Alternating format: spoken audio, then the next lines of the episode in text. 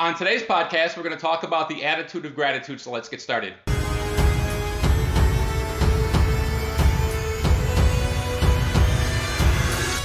Welcome to the blogwithjesus.com podcast. I'm your creative power coach, Robert Welsh, coming to you from the Jesus Media Studios. Please hit that like button in order let others know you're enjoying the podcast.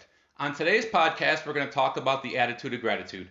I remember years ago when I woke up in the morning, I used to say, Oh God, it's morning, instead of saying, Thank God, it's morning.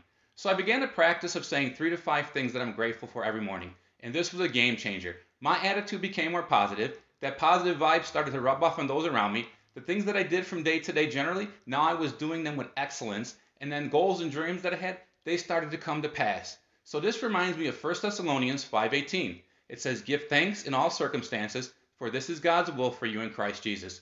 So when you find yourself being negative, stop for a second. Say three to five things that you're thankful for, that you're grateful for, and you'll see it will change the atmosphere, it will change the game, and you'll see how much more better your day and your life will become.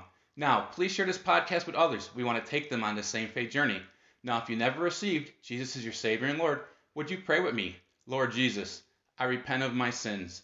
Come into my heart.